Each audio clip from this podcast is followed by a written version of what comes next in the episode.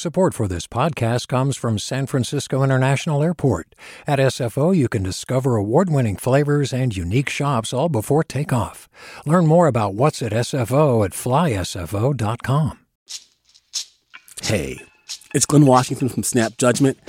And if you love what you're hearing, and I know you love what you're hearing, please consider becoming a KQED member special access to cool events, behind the scenes footage, and so much more. Plus, you'll sleep better at night knowing you did your part for the community you depend upon. It's in you. Please be in it. Visit donate.kqed.org slash podcasts to sign up now. That's podcast with an S. Thanks. From KQED. Good morning. This is the California Report. I'm Madi Bolaños in San Francisco. Some of the striking UC grad student workers have reached a deal, but the strike continues for now. Neal Sweeney, president of United Auto Workers Local 5810, which represents the two bargaining units involved, says the tentative five year deal is historic and addresses their key concerns, including wage increases that reflect the cost of living, significant improvements in equity at the university and family friendly benefits, in job security, in addressing climate change, and a number of other key areas that were among our priorities. But he says there are still two groups that have not yet come to an agreement with the UC. We're calling on the university to seriously come to the table, make serious proposals to academic student employees and student researchers who are still bargaining, and uh, to make so they can reach fair agreements to recognize the contributions that our colleagues make. Sweeney says the two groups he represents will remain on strike in solidarity until their contract is ratified. In a statement, UC officials said the terms of the agreement, quote, uphold our tradition of supporting these employees with compensation and benefit packages that are among the best in the country. Come next year, hundreds of thousands of Californians convicted of nonviolent crimes will be able to seal their criminal records under a law passed a few months ago. The New York Times reported this week it will be the most expansive record clearing law in the country. KQED politics correspondent Marisa Lagos has been covering the two year campaign to get this legislation on the books. Advocates really do hope to build off it elsewhere. There's an estimated 70 million people in the United States who have these records and are prevented from getting a job, which is kind of obvious, but also things like volunteering, coaching Little League, uh, getting financial aid for college if you get in, accessing food stamps and other social services. The law only applies to people who committed nonviolent and non sexual offenses, and the records are still available to law enforcement or prospective employers in some fields, such as education.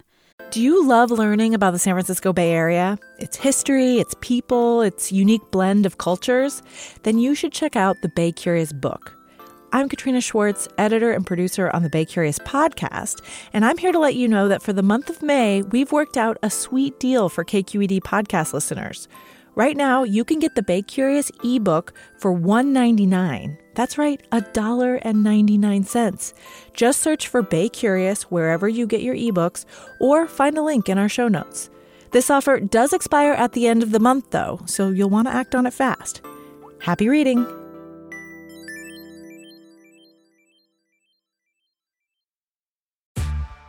Hey there, this is Brittany Luce from NPR's It's Been a Minute. KQED's podcasts like The Bay, Bay Curious, Mindshift, Right Nowish, and more all tell the stories of the Bay and beyond with reliable, human centered journalism.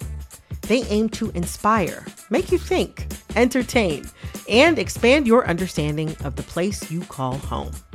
Here's how you can support podcasting at KQED. Showing your support is easy, and you can join Brittany in supporting KQED Podcast too at donate.kqed.org slash podcast. That's donate.kqed.org slash podcast. New reporting from Cal Matters finds that Cal Poly San Luis Obispo enrolls the smallest percentage of black undergraduates at any CSU or UC school.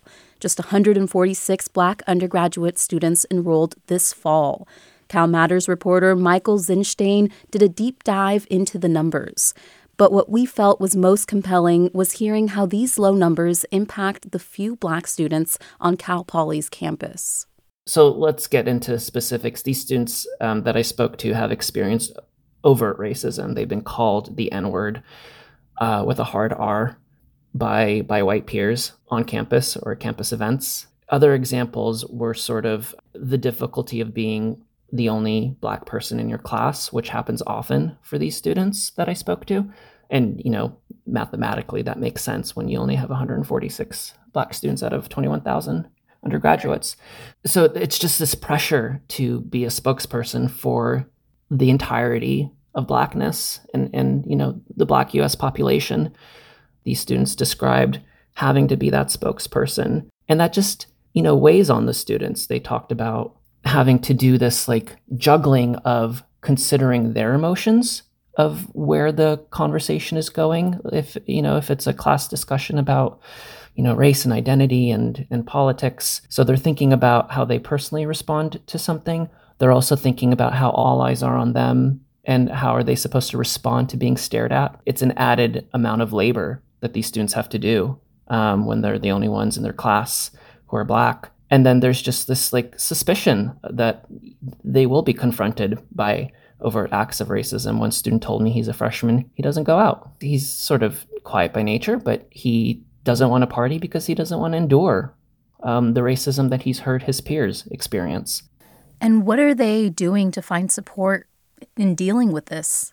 They support each other. Um, so, you know, several students said that uh, if it weren't for the camaraderie and tightly knit community that the black students have have established on campus they would have transferred. They would have left. And you know i quote one student in the article saying the reason why cal poly has the black students that it does have is because of the work of black students. And that was a powerful statement it's it you know from the perspective of students they are doing the work to support each other to retain each other mm-hmm.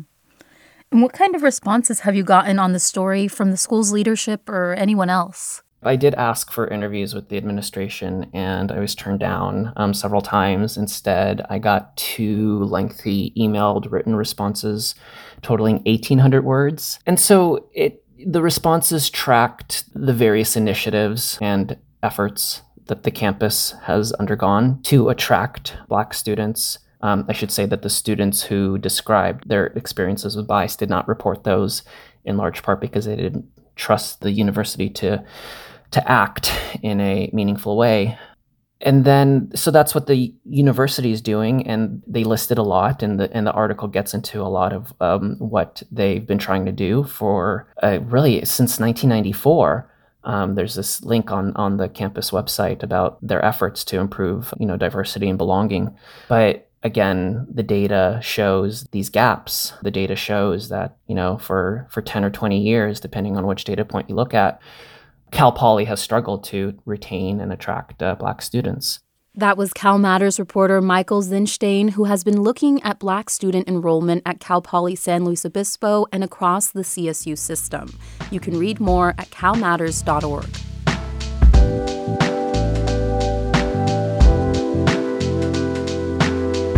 And that's the California Report for Wednesday, November 30th. We're a production of KQED Public Radio. I'm Madi Bolaños. Thanks for listening and have a great day.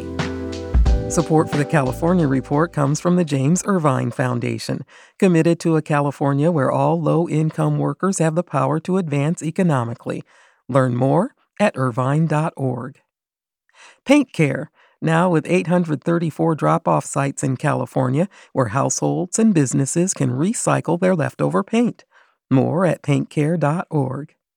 And Eric and Wendy Schmidt, whose philanthropy includes Schmidt Ocean Institute. Coming this fall, the launch of research vessel Falkor 2, advancing the frontiers of ocean science and exploration, on the web at schmidtocean.org. Hi, I'm Sasha Khokha, host of the California Report magazine. Every week, we bring you stories about what connects us in the giant, diverse Golden State. Because what happens in California changes the world. I love this place. We were once seen as like the place to be, California. the land of milk and honey. That's where you go to Sunshine State, but we just have challenges right now. KQED's California Report magazine. New episodes drop every Friday, wherever you get your podcasts. Hey, it's Avery Trufelman, host of Articles of Interest. And I've got to say, I've been a fan of KQED ever since I was a little kid and I would come out to San Francisco to visit my grandma. It was just what we'd always turn on every time we got in the car, every time we were making dinner and turning on the radio. It was always KQED.